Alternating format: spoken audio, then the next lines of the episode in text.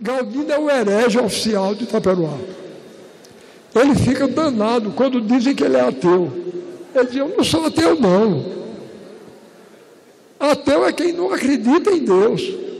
Eu acredito, só que eu não simpatizo com ele. É para que quando eu falo, a gente não simpatizar com Deus. Né?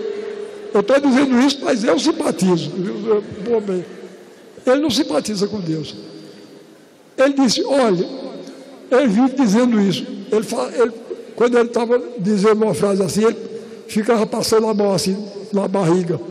Ele dizia: Deus Nosso Senhor, me garantindo, daqui até eu morrer, carne de sol com farofa,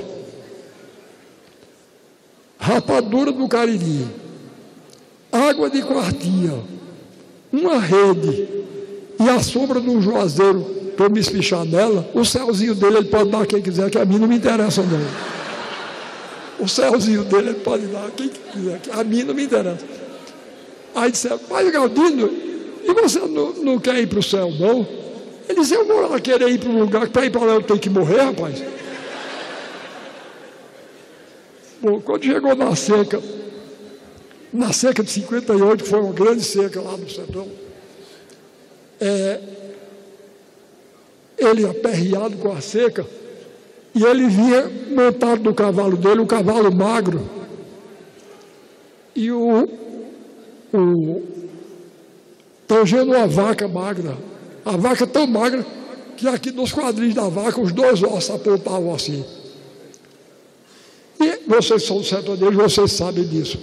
Quando, quando a garrota emagrece, ela fica com a cabeça desproporcionada, porque o corpo emagrece, mas a cabeça fica do mesmo tamanho.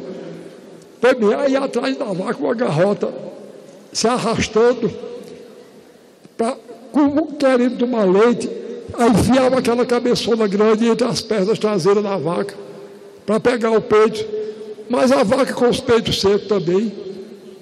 Aí ele foi ficando aperreado com aquilo, virou-se assim em cima da cela e disse: não está vendo uma coisa dessa, não, coração de ferro. Agora, se fosse um pecado meu, já estava anotado aí, não é? Foi bem, aí quando foi nessa seca mesmo, a mulher dele, que, que era uma pessoa religiosa, ele morava no sítio dele, ele morava com a mulher e uma cunhada. Aí a mulher chegou junto dele e disse, Galdino, você está muito aperreado com a seca. Eu fiz hoje uma promessa a um santo muito milagroso que tem por aí. O menino Jesus de Praga. Para ele mandar chuva para cá. Aí ele disse: Deixa de tua besteira, mulher. Eu acredito que esse santo não é nem 10 mil reais de chuva.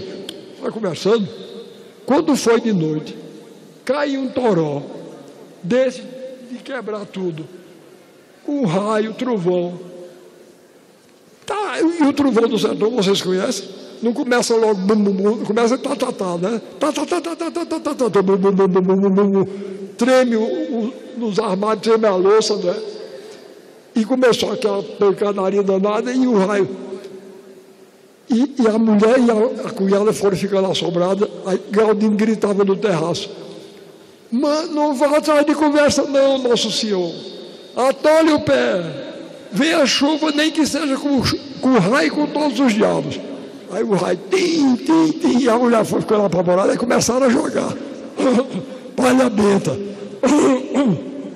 começaram a jogar palha benta, rezando e jogando palha benta no terreiro que dizem que diminui a tempestade. Aí ele gritava, ela rezando um terço, ele aí gritava, reze alto, que o barulho está grande e o homem lá de cima é moco. Aí caiu o raio. Quando foi de manhã, ele abriu a janela assim, a casa dele era em cima do alto. Lá embaixo ele tinha feito uma barragemzinha no riacho. E no meio do caminho tinha um curral onde ele guardava as cabras e as ovelhas. Quando ele olhou que abriu a janela, a barragem tinha ido embora com a chuva. E no curral tinha não sei quantas ovelhas e cabras com as pernas viradas para cima, que tinham morrido dos raios. Aí ele disse, ô mulher, como era o mesmo nome daquele santo que você fez a promessa? A mulher disse: o menino Jesus de Praga. Ele disse: Foi serviço de menino mesmo? Vem ver a praga que ele fez aqui. Aí,